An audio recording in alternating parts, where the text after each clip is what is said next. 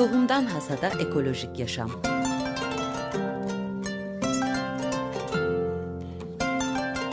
Hazırlayıp sunanlar Bora Kabatepe ve Zeynep Çelen.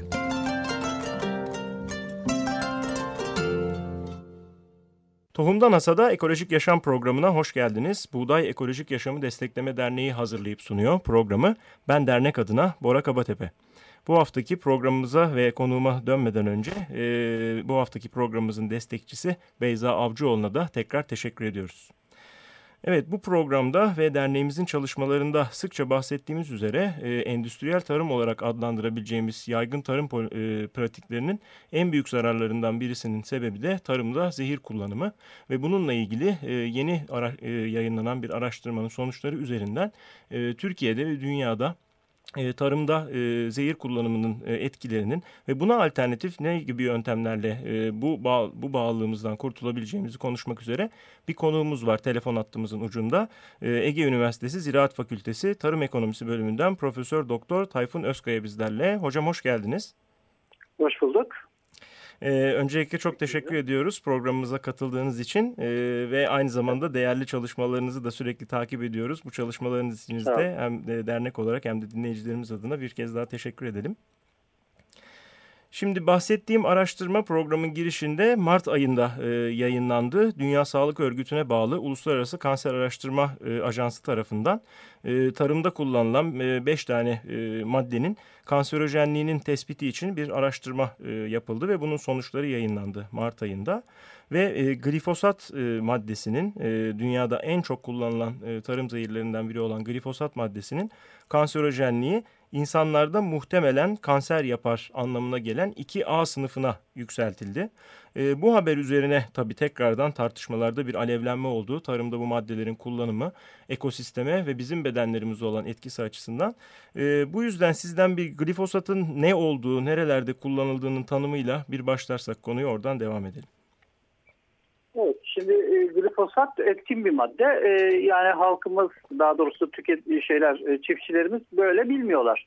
Onlar e, şirketlerin, büyük GDO şirketlerinin e, tarım ilaçlarının markası olarak biliyorlar. Bu bir etkin madde glifosat. E, glifosat bir herbisit diyoruz biz buna. E, yani e, ot öldürücü, kısacası ot öldürücü. Şimdi çeşitli ot öldürücüleri var. E, fakat glifosat e, etkin maddeli e, şeyler, markalar e, bunlardan bir, e, bir farklılığı var. Şöyle ki e, glifosat atıldığı zaman e, yani bütün bitkileri e, ot sayılsın sayılmasın öldürüyor aslında. Fakat e, bu GDO firmaları e, şöyle bir şey yaptılar, e, uygulama yaptılar e, işte bildiğimiz belli başlı GDO bitkilerine bunların da yani yüzde 99'u e, bildiğiniz gibi soya, kozla, pamuk, e, mısır oluyor. E, bu bitkilere bu glifosata karşı bir dayanıklılık geni aktardılar. Dolayısıyla şöyle bir şey oluyor. Yani şirket e, yani çiftçi daha doğrusu e, bu şeyi uyguladığı zaman e, glifosat e, etkin maddeli e, ot öldürücülerini uyguladığı zaman e, yani mesela diyelim ki mısır ve otlar var. E, mısır ölmüyor, otlar ölüyor. Yani mısır, mısıra bir dayanıklılık sağlamış oluyorlar. Şimdi bu e, GDO uygulamalarının ekim alanı olarak yüzde seksenine karşılık geliyor. Yani GDO dediğimiz zaman esasında e, büyük ölçüde şöyle düşünebiliriz. Yani e, bu glifosata dayanıklı e, şeyler üretme, e, bitkiler üretme şeklinde düşünebiliriz. Bu aslında yani, GDO'nun e, hep böyle işte verimi arttırıcı, daha fazla besleyici e, evet. etki katması gibi bir propaganda yapılıyor. Bunun aslında taban tabana zıt bir veri dediğiniz aslında yok, tamamen aslında, bir zehir dayanıklılığı. E, yani e, aslında şey yok, e, böyle bir e, gerçeklik yok. Ee, ama tabii şu var, GDO'yu savunan bazı e, şeyler var, öğretim üyeleri de var. Şimdi onlara sorduğumuz zaman, yani şöyle soruyoruz, işte diyoruz ki mesela GDO verimi arttırır mı? Yani çok turistleri şöyle diyorlar, diyorlar ki hayır arttırmaz ama dolaylı olarak arttırır diyorlar. Yani siz şeyi otu otlarla iyi iyi bir şekilde mücadele ederseniz o zaman e, verimi de düşürürsünüz diyorlar. Fakat yani bu hmm, çok doğru bir şey değil. Bir de biz buna yani glifosata mecbur muyuz? Böyle bir problem var. Tabii e, şöyle şöyle bir şey de söyleyeyim. Mesela birçok büyük üreticiler daha ziyade bunu tercih ediyorlar. Yani işte binlerce dekar mesela adam mısır ekiyor veya işte soya ekiyor. E şimdi bu bu insanların yani işçi ücretlerinden kaçıyorlar. E, otla mücadele etmekte ne yaparsanız yapın bir şey iş gücü kullanılıyor.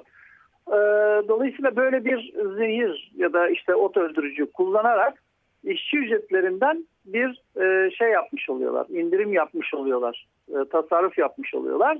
Yoksa bir verimi arttırmıyor.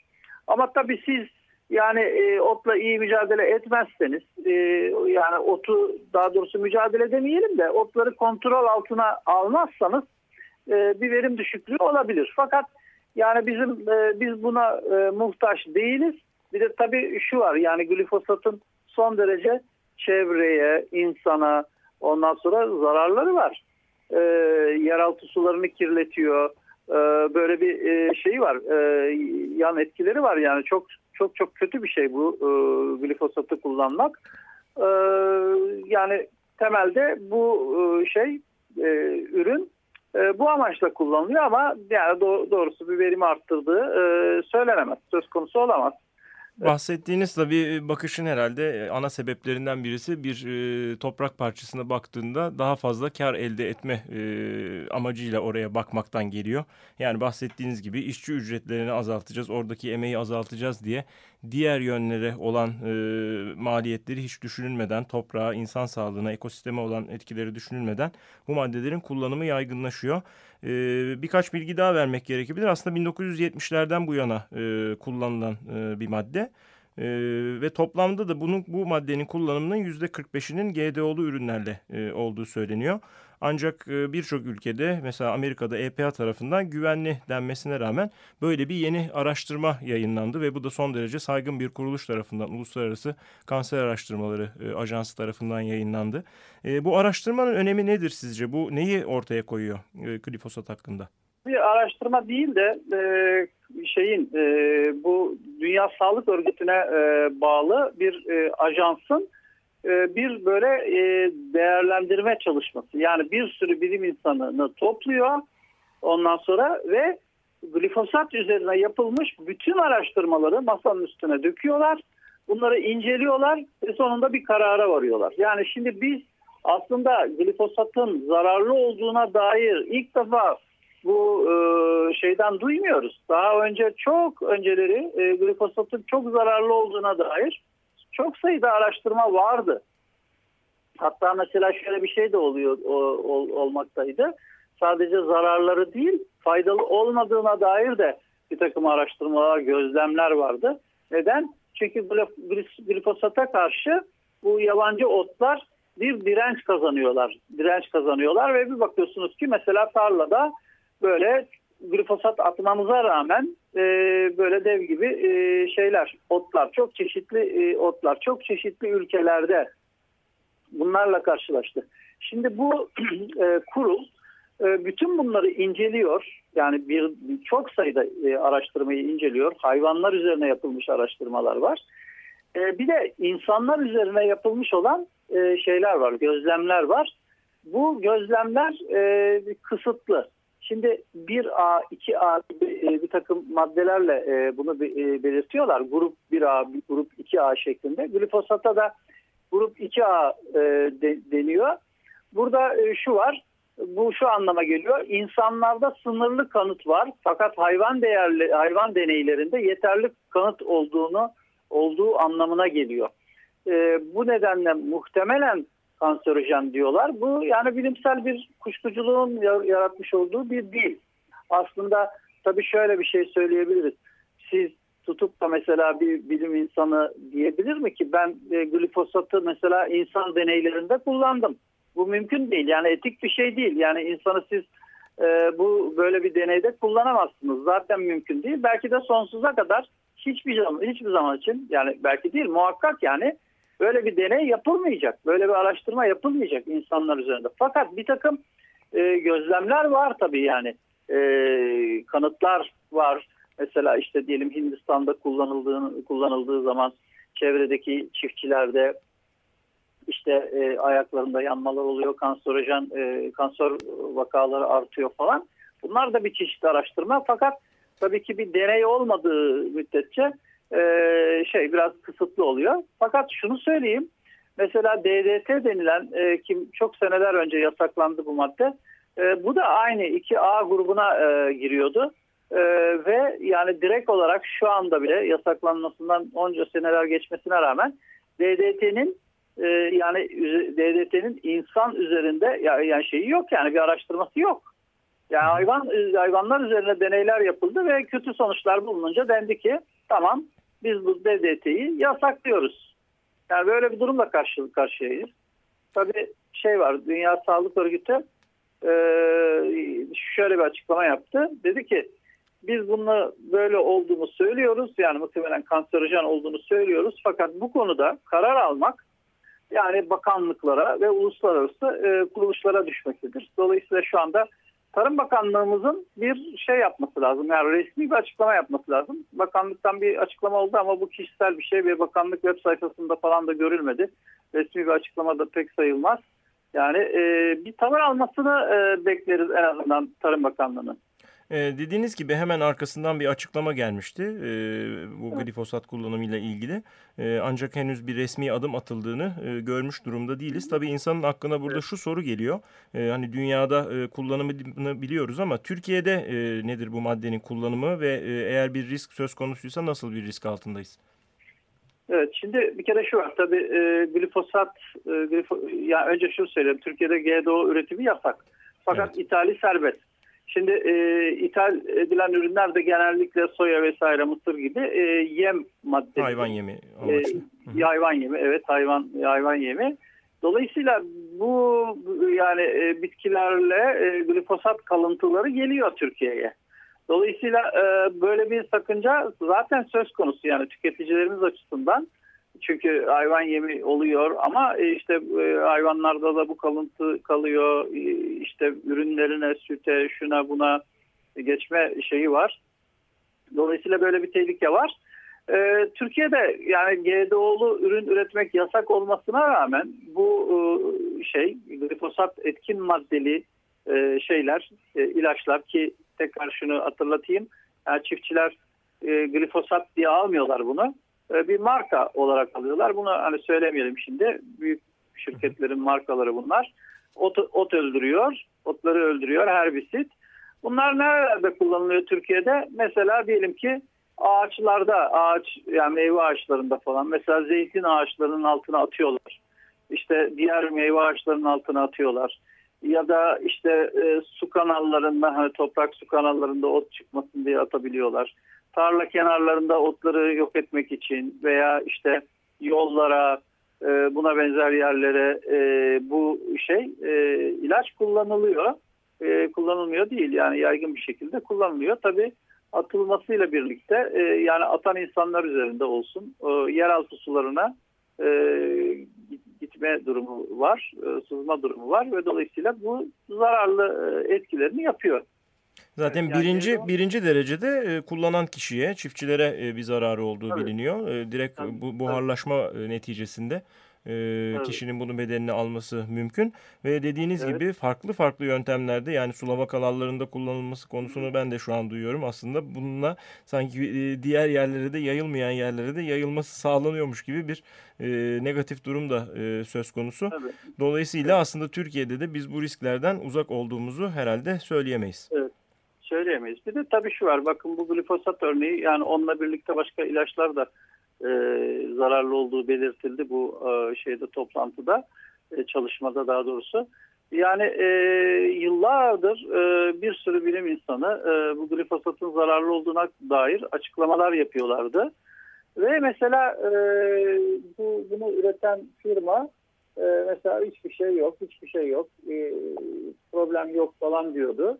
Ama mesela daha önce e, bundan bir süre önce mesela Fransa'da şirket e, yani glifosatın zararsız olduğunu yaymıştı. Ee, ve Fransa'da bir mahkeme daha buna 150 bin euro yani şirkete ceza vermişti ve BBC de bu haberi dünyaya duyurmuştu. Yani bunlar yeni değil. Sonra daha önce mesela farelerle böyle deneyler yapanlar var. Yani işte hayvanlara glifosat veriyorlar bir miktar. Ondan sonra GDO'lu ürün veriyorlar falan. Ee, ve bu hayvanların işte çoğunda kanserojen belirtiler ortaya çıktı. Yani yeni bir şey değil bu ama yeni olan yani bir nevi Birleşmiş Milletler'in tabii e, bir örgütü bu. Dünya Sağlık Örgütü. Ve e, çok da böyle kolay kararlar almıyor. Hatta e, yani şey gibi tarım örgütü gibi FAO gibi büyük ölçüde büyük şirketlerin de ilaç şirketlerinin, tarım ilacı şirketlerinin veya beşeri ilaç şirketlerinin epeyce bir baskısı altında. Buna rağmen artık hani bıçak kemiğe dayandı ve böyle bir karar almak durumunda kaldı. Bu GDO için büyük bir şey yani e, darbe çünkü e, glifosat yani e, şeyin GDO uygulamaların yüzde sekseninde yapılıyor. Hı hı. En, en önemli şey. Evet. E, bu kurumların tabii yaptığı bu çalışmalar e, ve devletlerle bunları paylaşmaları mutlaka önemli. Ama sonuçta burada en son olarak etkilenen kişilerin de e, bu gıdaları sofrasına alan kişiler. Yani bizler olduğumuzu düşünürsek e, artık baskıyı her yönden arttırma e, adına bu konuda e, bu, evet. e, türetici olarak adlandırmak istediğimiz kişilerin de yani bizlerin de e, artık sesini yükseltmesi e, ve bu konuda evet. bir e, harekete geçilmesi konusunda bir talepte bulunması e, gerekiyor. Evet. E, bir de şöyle devam edelim biraz daha artık alternatifleri bu süreç içerisinde insanların kendileri de yaratması gerekebilir. Biz neden ilaca bağlı e, bir tarım e, anlayışı içerisindeyiz ve buna alternatif olarak neler yapabiliriz üreticiler olarak? Tabii şimdi yani mesela ot konusunda, otlar konusunda başlamıştık. Oradan yani devam edebiliriz. Tabii e, alternatif ya birileri de diyebilir ki e, siz ne diyorsunuz yani bu konuda. Şimdi bir kere şu var yani büyük çiftçilik yani çok büyük büyük e, böyle e, kapitalist anlamda şirketlerle yapılan binlerce dekarla yapılan çiftçilik, çiftçiler ya da öyle şirketler elinde sonunda böyle çok zararlı şeylere kafayı takıyorlar. Yani yapmak istiyorlar. Baskı yaratıyorlar. Mesela GDO kullanılması konusunda mesela Türkiye'de en büyük e, yani eğilim de mesela Çukurova'dan geliyor. Yani büyük e, şeylerden, çiftçilerden geliyor. E, onlar biraz düşünemiyorlar yani bu konuları, e, sağlık konularını falan. Daha ziyade kar e, düşünüyorlar. Dolayısıyla büyük çiftçilik değil de orta ve e, küçük çiftçilik yani e, küçük değilse illa da çok küçük olması şart değil tabii. Aile çiftçiliği bunların e, örgütlenerek kooperatifler şeklinde yapılmaları durumunda bir kere e, böyle bir arzu yani bunları kullanma arzusu bir miktar şey yapacaktır, azalacaktır. Bir de tabii şu var yani biz burada e, yani bu şirketler, GDO şirketleri otu sürekli bir düşman gibi görüyorlar. Biraz öyle de görmememiz lazım. Yani mesela diyelim ki bize e, enginar getiren bir çiftçimiz var böyle ekolojik bir tarım yapıyor. Mesela enginarların arasında bir sürü ot var. Ama bu otlar tabii çok bırakırsanız enginarın verimini de düşürebilirler. Fakat mesela bunları topluyor. Mesela yenecek olan otlar var getiriyor bize satıyor. Veya enginarı e, sıralar arasında tavuklar dolaşıyor. Tavuklar da bu otlardan biraz yiyor. Ee, ama mesela çok büyük baskı yaparsa işte e, bir aletle bunları biçiyor, bırakıyor orada. Bunlar toprağı korumak ve işte buharlaşmayı önlemek için de yararlı olabilir e, bu şekilde tekrar e, toprağa karışıp besin maddesi olabilir. Yani böyle illa da bir e, şeyi otu e, düşman olarak görmemek gerekir. Bunun dışında ya bir sürü yollar var yani e, otları kontrol altına almak diyelim yani mücadele etmek bile demeyelim de kontrol altına almak için çok çeşitli yollar var. Yani bunların tabii en zahmetlisi çapayla çapalamaktır ama daha başka daha kolay e, şeyler de var yani e, yöntemler de var. Bazı mesela kışın ektiğiniz bazı şeyler e, ürünler işte e, mesela turp e, veya işte karnabahar gibi şeyler e, bazı otları e, şey yapıyor baskılıyor mesela. Öyle bir sürü teknikler var yani bunları e, yani agroekolojik teknikleri e, gündeme getirmek lazım. Hemen aklımıza böyle e, zehirler, ot öldürücüler falan gelmemeli. Ve Aslında bu da mümkün yani. Bu bahsettikleriniz bir yerde e, ölçeğe, e, ölçek sorununa e, dayanıyor gibi. Çünkü Ölçek siz sorunu, ne kadar tabii, büyük tabii. yaptığınızda bu bahsettiğiniz alternatifleri uygulamanız belki de imkansız hale geliyor. Böyle dekarlarca alanda bu uygulamaları yani, yaptığınızda. değil ama yani onlar kar peşinde koştukları için yani şey işçiyi bir yerde dışlamak istiyorlar ve böyle şeyler ilaç gibi şeyler cazip geliyor onlara. Doğru. Dolayısıyla buradan da mesajı küçük çiftçiliğe, e, aile çiftçiliğine e, ve yerel tohuma, Evet. e, ilaçsız e, uygulamalara e, önemine aslında getirelim. E, Ve türeticileri de en azından buradan e, kendilerini bazı risklerden e, korumak istiyorlarsa e, hem kendilerini hem çevremizi e, hem gelecek kuşakları e, bu tip e, üreticilerden gıdalarını tedarik etmeleri e, halinde bu Evet. tip riskleri engelleyeceğini de söyleyebiliriz. Tabii. E, peki çok teşekkür ediyoruz hocam verdiğiniz bilgiler Ben için. teşekkür ederim. Ee, umarım yine programlarda görüşürüz. Sizlere de bütün çalışmalarınız için tekrar teşekkür ediyor ve başarılar diliyoruz. Çok sağ olun. İyi günler. Evet programımızı e, birkaç ilgili kampanya ve Buğday Derneği'nden birkaç duyuruyla tamamlayalım. E, bu bahsettiğimiz glifosatın yasaklanması ile ilgili yürütülen çok büyük bir imza kampanyası var.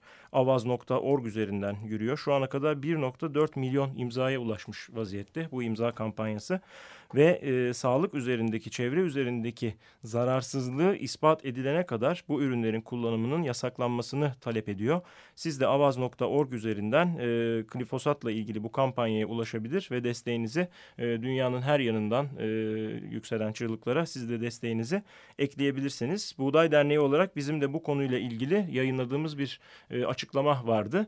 E, bahsettiğimiz e, Uluslararası Kanser Araştırmaları Ajansı'nın e, yayınladığı da e, atfediyor ve burada da e, bunun Türkçe çevirisine de ulaşmanız mümkün. Buğday.org üzerinden e, ve bütün iletişim kanallarımızda tekrardan bu e, basın açıklamamıza ulaşabilirsiniz. Birkaç duyuru yaparak programı bitirelim. E, eğitimlerimiz son hızıyla devam ediyor. E, gayet de iyi gidiyorlar. Kalabalık e, bir e, kitle ile ulaşmayı ulaşmayı hedeflemiştik. Öyle de gidiyor. İzmir'de, Ankara'da, İstanbul'da eğitimlerimiz e, şimdilik e, bu hafta sonu gerçekleşecek iki tane var. 30-31 Mayıs İstanbul'da uygulamalı kent bahçeciliği eğitimi var. Kısıtlı alanlarda kendi gıdanızı yetiştirmeniz ve tohumları çoğaltma, fideleme ve ekmeği e, pratik yapabilmeniz için e, belki organik atıklarınızdan kompost yapımını öğrenebilmeniz için yaptığımız bu uygulamalı kent bahçeciliği eğitimine 30-31 Mayıs tarihlerinde İstanbul'da ulaşabilirsiniz. Aynı tarihlerde Ankara'da ise organik tarıma giriş eğitimimiz var. Daha önce İstanbul'da gerçekleştirmiştik bu eğitimi. E, bu hafta sonu Ankara'da da organik tarıma giriş eğitimine katılabilirsiniz. Bunlarla ilgili detaylı bilgi almak ve kaydolmak için eğitim.buğday.org adresinden bizlerle iletişime geçebilirsiniz. Bir kısa duyurumuz var. E, hatırlayacaksanız geçmiş geçtiğimiz senenin Ekim ayında e, 18. Dünya Organik Kongresi'ne ev sahipliği yapmıştık buğday olarak İstanbul'da. E, bu kongreye katılamayanlar için e, tamamen derneğimizin e, kaynaklarıyla e, kaydettiği videolar e, yavaş yavaş hazır ve paylaşıma açılıyor. E, kongre boy, boyunca e, paylaşılan son derece zengin içerikte e, konferanslara ve konuşmalara buğdayın sitesi üzerinden ve Facebook sayfamız üzerinden üzerinden ulaşmanız mümkün. Hazır oldukça konuyor. Şu an e, tamamı e, kongrenin e, henüz hazırlanmış değil. E, ancak e, bir miktar videoyu şu andan itibaren Facebook sayfamız üzerinden de linklerine ulaşarak takip edebilirsiniz. E, sizleri e, kongreye katılamayanları bu videolara duyurmuş olalım. Bir de e, yeni bir duyurumuz var. Bir mail adresi var artık programımızın. Bu programımızla ilgili görüşlerinizi ve önerilerinizi bizlere iletmeniz için tohumdan adresini e, açmış bulunuyoruz. Siz de e, bu programımızla ilgili bir konu önerisi olabilir. Burada konuştuğumuz konularla ilgili merak ettiğiniz sorular olabilir. Dernek olarak bunlara cevap verebilmemiz e, ve önerilerinizi dikkate alabilmemiz için bizlerle iletişime geçmeye çağırıyoruz. Tohumdan adresi üzerinden. Her zaman olduğu gibi pazarlarımızı duyurarak programı noktalayalım. %100 ekolojik pazarlarımız bugün Bakırköy'de, cumartesi günü Şişli Feriköy ve Beylikdüzü'nde, pazar günü ise Kartal ve Küçükçekmece'de sizlerle beraber oluyor olacak. Siz de e, sağlığınıza ve çevreye zarar vermeden ilaçsız bir şekilde üretilen bu organik ürünlere ulaşmak için bu pazarlarımıza gelip bizleri ziyaret edebilirsiniz. E, bu programı bitirirken Teknik Masa'da bana yardımcı olan arkadaşım Barış Demirel'e tekrar teşekkür ediyor ve hepinize iyi haftalar diliyorum. Hoşçakalın. Tohumdan Hasada Ekolojik Yaşam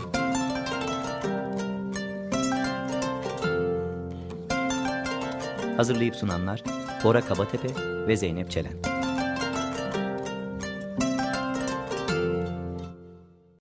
Açık Radyo program destekçisi olun. Bir veya daha fazla programa destek olmak için 212 alan koduyla 343 41 41